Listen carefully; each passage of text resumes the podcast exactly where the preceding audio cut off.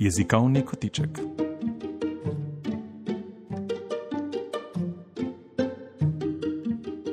O terskem narečju. Pogovor z dr. Janošem Ježovnikom.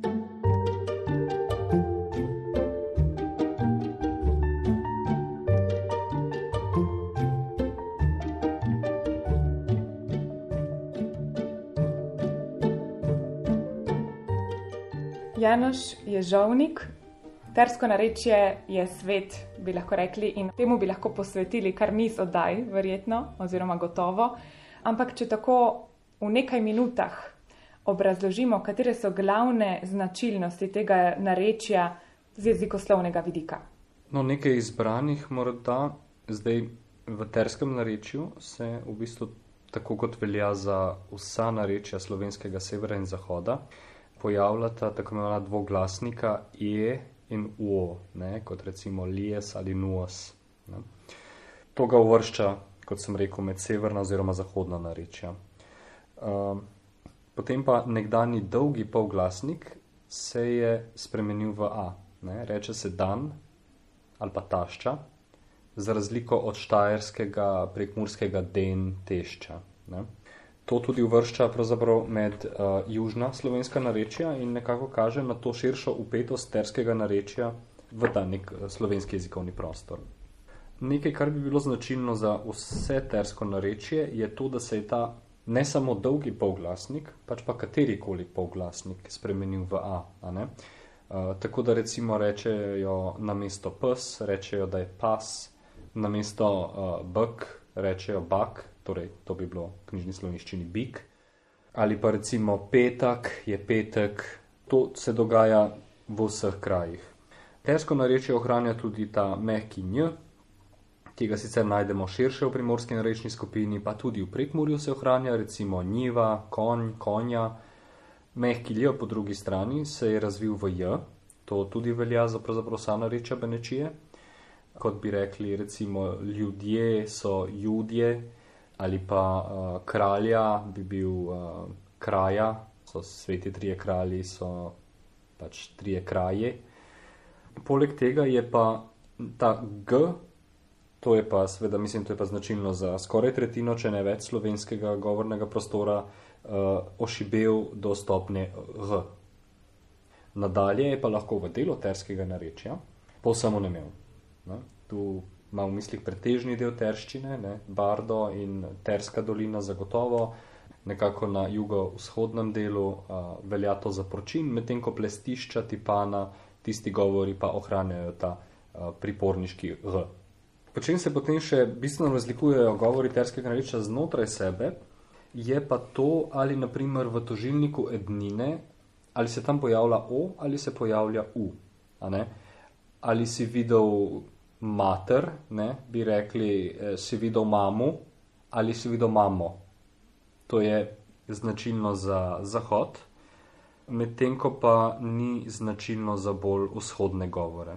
Ena značilnost je še to, ali se je zlogotvorni r, kot recimo v besedah prst ali smrt, ali je ostal r, se pravi prst, smrt, to velja za vzhodni del, uh, vključno z um, plestišči, naprimer ali se pa razvija ar, to so pa govori, ne vem, vasi kot ter, tipana, zavarh, ta zahodni del. Uh, in tudi to se pojavlja, recimo, v nekaterih govorih nadiškega narečja. Uh, omenil sem že tisti uh, umik na glasa v besedah, kot so oko, je oko. No, v enem delu, to je pa pravzaprav zelo zanimivo, gre pa za pročin in prosnit, to je manjši del, se je pa en določen tip na glasa pomaknil pravzaprav nazaj proti koncu besede. Ne? Tam ne govorijo uh, glava ali pa zima, ampak je glava zima. Prav v primeru tri zložnic pa se tudi uh, ta tip naglasa pomakne, recimo rekli bi en kamen, ampak so trje kamene, se pravi ne kameni, ampak kamene. Ali pa recimo um, ima pamet, ne? on ima pamet, ampak v njej ima pamet, se pravi prvotno pameti, na glas se je pomaknil, potem je pa še i odpadel.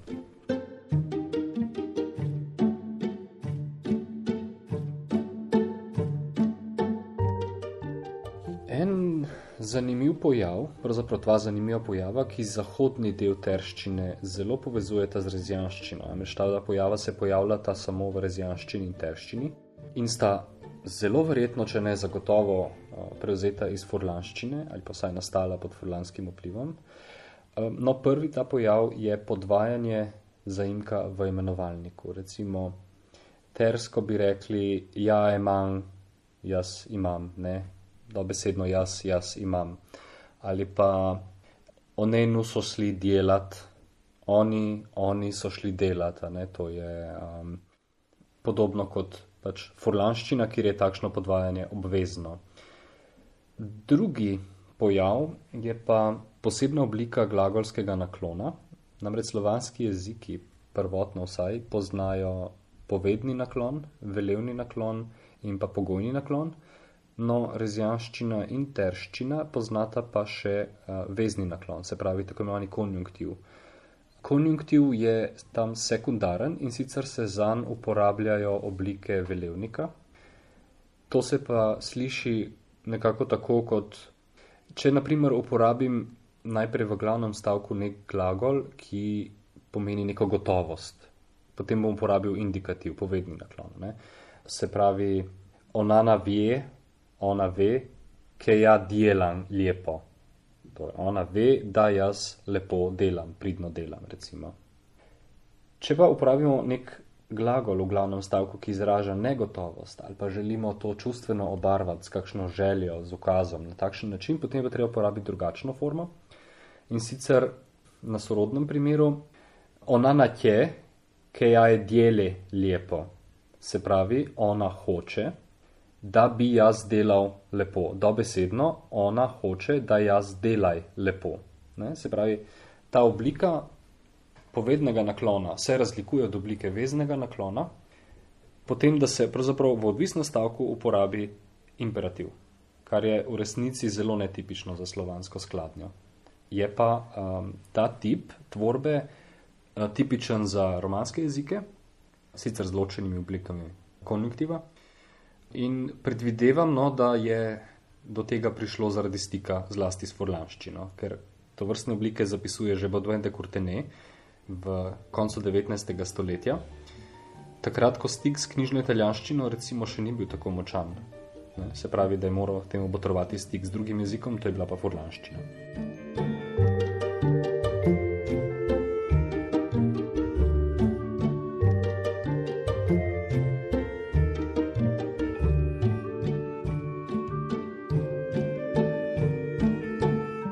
forlanščina. izpostavili še kako posebnost z fonetičnega vidika, morda v melodiji ali pa pri izgovarjavi še kakšne črke.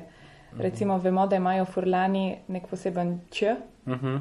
Se tudi tega opazi v terskem narečju? Ja, v resnici je to tudi zanimiv pojav jezikovnega stika. Ja, e, terščina, tako kot del nadiščine, pa tudi del istrskih govorov, ohranja poseben mehki č, ki je v bistvu zelo, zelo mehak. Ne?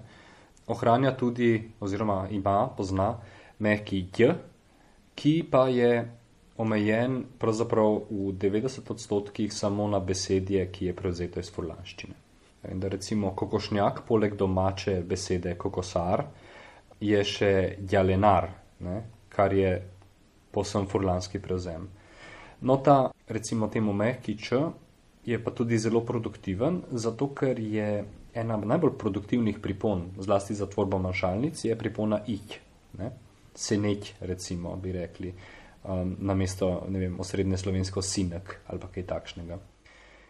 No, pravim, zakaj da je ta pojav verjetno povezan z jezikovnim stikom? Zato, ker je možno, da se je ohranil ravno zato, ker je bil ta par K in G prisoten tudi v sosednji forlanščini. In seveda, če so z njimi komunicirali in dnevno slišali, se je pač tudi v lastnem jeziku ta glas utrdil. Še ena zanimiva reč, ki je značilna pa za zahod, terščine, skrajni zahod, naletimo pa lahko na podoben pojav tudi v delu ravtarskih govorov, je pa to, da so sičniški in šumniški glasovi izgubili kontrast. To pomeni, da so se zlili skupaj, da govorci ne razlikujejo recimo med C in Š, med C in Č, med Z in Ž. Uh, in recimo, če rečem nos, mislim nos. Če rečem pa nos, mislim pa nož. Ne? In ta končna razlika, da sta ta končni s in s izgovorjena enako, povzroči to, da je edina stvar, po kateri lahko ločimo ti dve besedi, da je ton. Ne? Padajoč nos, rastoč nos. No in ta ohranitev tega, da ton lahko ločuje, temu rečemo tonemske opozicije, to je tudi stvar, ki je tipična za ta del, za tersko narečje in za nadiško narečje, pa tudi obsoško narečje, no, za to regijo.